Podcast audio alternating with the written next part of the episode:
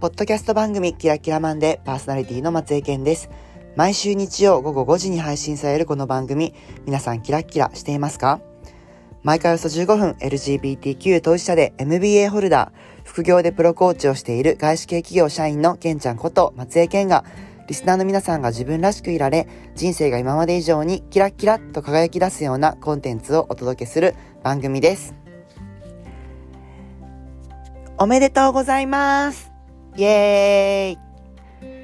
何がめでかい、めでたいかと言いますと、私、ついに、ゴルフのコースデビューの日が決まりましたイエーイ !4 月22日、金曜日の平日に行く予定になっています。ゴルフ、もうやめていたんですけれども、あのー、以前、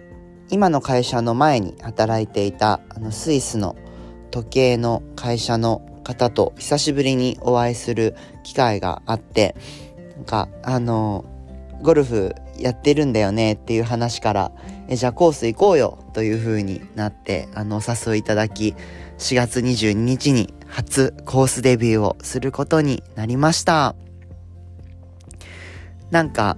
ねあんまり上手じゃないです。まあ、あんまり上手じゃないというか、もともともとコースに行く自体も今回初めてなのでっていうのもお伝えして、でもいいよってあの言ってくれたのと、あのすごく僕、その一緒に3人で行くんですけれども、お二人のことをとっても大好きで、あの、あんまり気を使わずに、あの、楽しめる仲間なので、あの、一緒に行けて嬉しいなと思っています。その二人は、あの、一人は当時、あの時計の会社で働いている時に、あの、女性の方は、とマーケティングのヘッドとして、あの、採用されて、その後、そのブランドのマネージャーになって、なので僕の直属、最初は同僚というか、あの、一緒のポジションで入って、あの、最後は僕の上司になった女性の方と、あと男性の方は、あの、プロダクトというか MD ですね、マーチャンダイジング、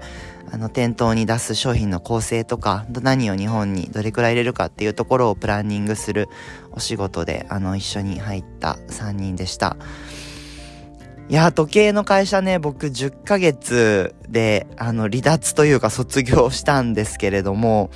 すごいね、いい、あの、時間を過ごすことができたなと思っています。ちょうど、あの、僕たちが採用、3人とも、あの、同じ日に入社した同期だったんですけれども、そのブランドのブランディングをこれから変えていくとか、まあ、日本での戦略をより強くして、マーケットのシェアを取っていくっていうタイミングで、それぞれあの3人別の領域で、あのー、活躍してほしいということで、あの、採用いただいたんですけれども、結構波乱のスタートで、あの、3人で入社してすぐに、あのー、当時のね、ブランドマネージャーだった方、僕たちを要は採用してくれた方が、あの、退職されて、取り残されて、みたいな ところからのスタートだったんですけれども、3人でスイスに、あの、一緒に出張に行ったり、なんかすごいいい思い出で、苦楽を、あの、共にした仲間だなと思っています。の僕が10ヶ月で、あの、二人も、ま、約1年と少し、あの、お仕事をされて、今は皆さんそれぞれの、あの、違うフィールドで、引き続きご活躍をされている方なんですけれども、そんな、あのー、ね、お二人と初めてのコースに行けるのがすごい楽しみで、またちょっと練習再開しようかなとか、あと、コースに出たことがないので、あの、ゴルフクラブのセットは、あのー、いただいたものが一式あるんですけれども、靴とか、あと洋服とかを、あの、揃えたいなと思っているので、なんかそんな楽しみも今できてきたなっていうところがあります。そう。なんか、あと、パーソナルトレーニング僕行ってて、パーソナルトレーナーの方も、あの、ゴルフを結構行く、あの、最近、去年からまあ行き始めた方で、なんか、この前久しぶりに、いや、ゴルフ、あの、コース決まったんですっていう話して、で、素振りみたいな形で僕が、あの、やったらなんか、え、前よりもすごい上、なんか、形めっちゃ良くなってますねっていうのが、あの、僕、今年からストレッチ毎日やっていく、やっていってて、お風呂上がりに。そこで柔軟性が前よりも増したことによって割とフォームが綺麗になってきたっていう思ってもなかったところの効果があの出ているようですがちょっとまた打ちっぱなしに行きたいなと思って練習しようと思っていますちなみに、えっと、一通りのあの飛ばすあのクラブはあの学校というかクラスにも通ってたのでレッスンにもできるんですけど実はパターのあのクラブをまだ一回も握ったことがないんでそうでもみんなにあのゴルフってあのね穴にボールを入れるあのスポーツだから最後そこのパターンすごい大事だよって言われたんでちょっとパターンも練習したいなと思っています。ですねそんな感じでちょっとなんかワクワクなことが4月にあるよっていうところとあと4月はその前の週ですねあのいつもバーベキューやっている仲間と沖縄にあの2泊3日で週末行く予定になっているので、まあその頃にはね、まん延防止も収まってるといいなとは思うんですが、あのコロナの状況もちょっと見ながら、あのどうするかは、あのまた最終的に決めるんですけれども、今はそんな予定になっています。はい。今日は何の話をしようかなと言いますと、なんか前々回かな、パオくんがあの出た時に、自分のことを好きになるっていうのって幸せな人生を送るにおいてすごく大事なことだよねっていう話をしてたと思うんですけれども皆さんどうです？自分のことって好きですか？うん。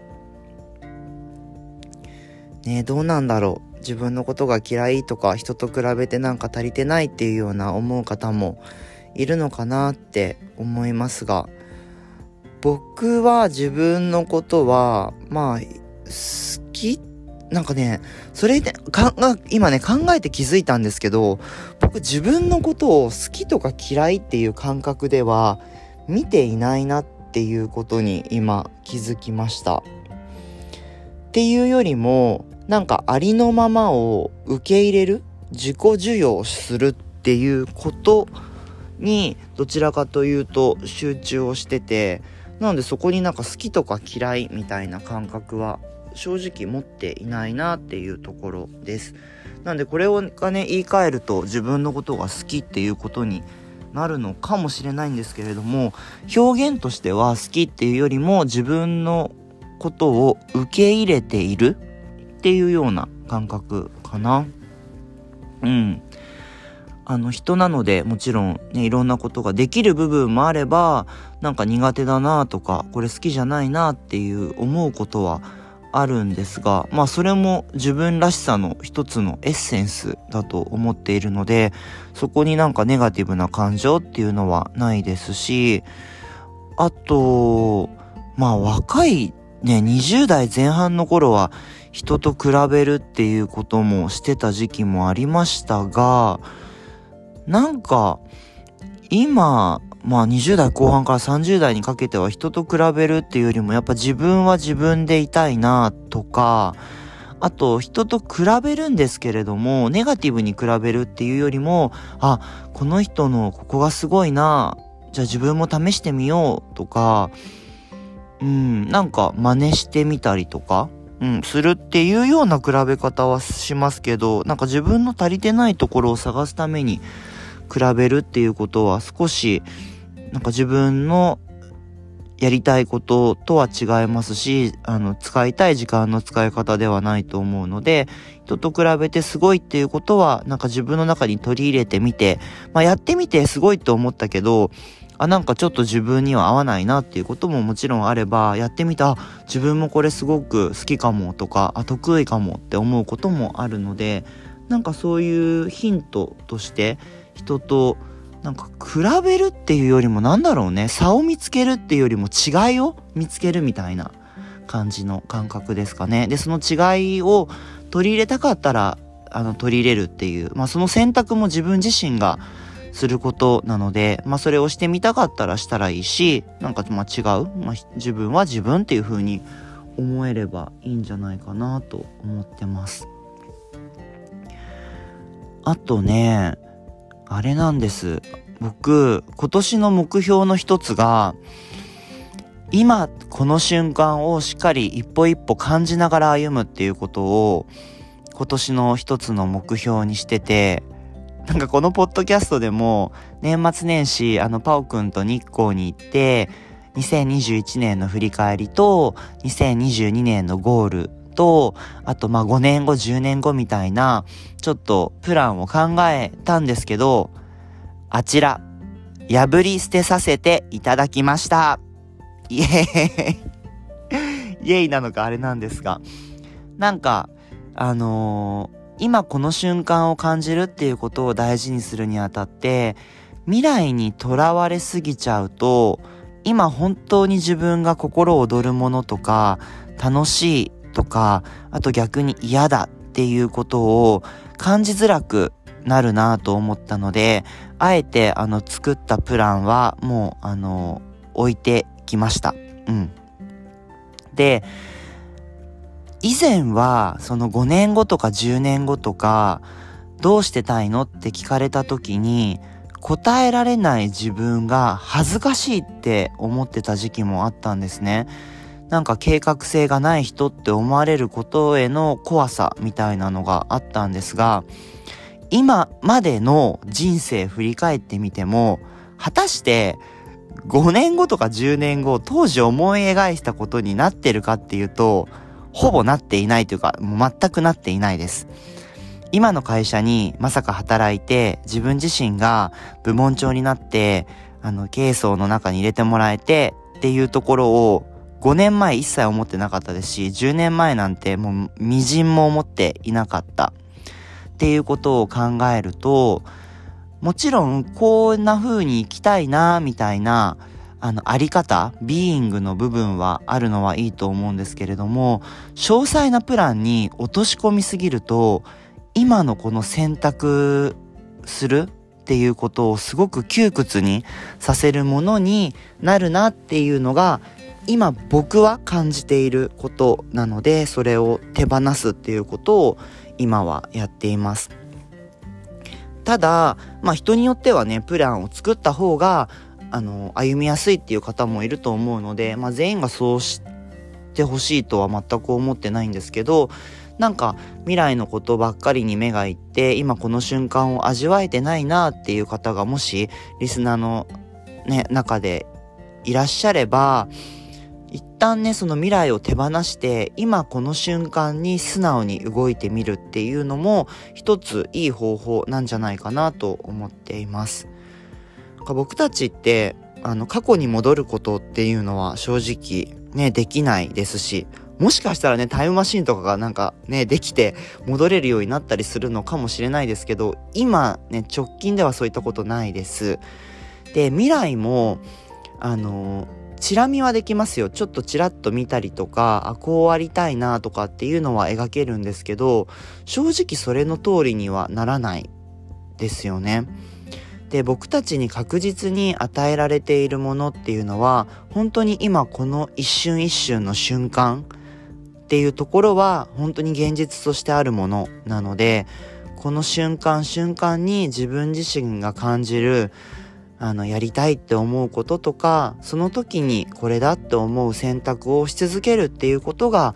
本来自分が生きたい人生であったり選択したいことにつながっていくんじゃないかなと僕は思っています。で逆にそれを手放したことによって僕自身はすごくあの解放されて今まで以上に自分自身のことを受け入れられるようになりましたしあの今僕もなんかいろんな方とワンオンワンしたりする中であのケン5年後10年後どうなってたいの？とかケンさんって未来どんな風にしてたいんですか？って質問いただくことあるんですけど今は堂々と特になんか5年後10年後はどうなってるかは分かわからないし今は考えてなくて今逆にこの瞬間に集中してますっていうようなあの答えを僕はしています。うん。まあ、これを続けていって、もしかしたらね、また、あのー、5年後、10年後のプランを考えたいっていうことになるのかもしれないんですけれども、なんか今は別に、なんか自分自身に対してはそんなに細かいプラン作んなくていいかなと思っています。ただこれがね、もちろん会社になってくると、あの会社っていうか企業になってくると、まあ事業としてどれくらいあの発展させて売り上げこれくらいにするためには、どんな戦略が必要かっていう、まあよく5カ年計画とか3カ年計画っていうのはありますけど、企業にとってはそういったあのプランを描くのは大事だと思うんですけれども、まあ個人の人生においてはそこまで細かく描かなくてもいいんじゃないかなっていうのが僕の持っている見解です。うん、なんか本当にね皆さんが自由に自分らしく幸せになるっていうことのお手伝いになればいいなと思っています。今日僕がお伝えしたかったのはなんか自分のことを好きか嫌いかっていうよりも自分のありのままの自分を受け入れようっていう自己授与してみましょうっていうところとあと人と比較してしまうっていうようなことが少し癖づいてる人はあの差を見つけるんじゃなくて違いを見つけていいなって思うことは自分でも挑戦してみるっていうことですかね。うん。あと未来のプランとか計画にとらわれすぎてしまう人も一旦それを手放して今この瞬間の感じることとかやりたいことに素直に行動してみるっていうことで素敵な未来が開けるんじゃないかなっていう以上3つをお伝えしたいなと思っています。僕このポッドキャスト、あの、この前そうなんです。あの、その、またちょっと話飛ぶんですけど、スイスのあの時計の会社で働いてた同僚の人は、今、あの、ポッドキャストの番組制作の会社で働いていて、その人とお話した時に、僕もポッドキャストを始めたんだっていう話して、あの、え、アウトラインとか書いて話してるのって聞かれたんで、いや、全く、あ、何も書いてないで、思ったこと話してるって言ったら、そこにすごい驚かれて、すごいねって言っていただけて、あの、すごいのか、ね、あの、ただすごい自由にやっているだけなのかは、あの、わからないんですけど、ただ、これもね、僕の一つの、あの好きな、好きなというか自己授与してる属性だと思っていて、割とこうやって思ったことを言語化してその場で何も考えずに話すことができるっていうのも自分の一つの持っている特性だなと思っています。引き続き毎回思ったことをこうして皆さんと共有しながらあの作っていく番組にしたいと思っています。ちなみにこの回が10回目になる記念すべきだと思うので、今ね、延べの通算も聞いてくださっている方のが、えっと、今200人ぐらいで、再生回数だと今1500回ぐらいになってきていますが、まあそんな数字にとらわれずに僕は引き続き、あの、喋りたいことをお話しできればと思っていますので、もし、あの、少しのお時間とか、あの、耳が開いている時間があれば聞いていただければと思います。では今日はこれで閉じていきたいと思います。キラキラマンデーではリスナーの皆さんからのメッセージを募集しております。送り先は番組メールアドレス、マンデーキラキラアットマーク Gmail.com メールアドレスは概要欄にも貼っておりますので、ぜひご確認ください。それでは皆さんまた日曜日の午後5時にお会いしましょう。ここまでのお相手は、ケンちゃんこと松江健でした。キラッキラ。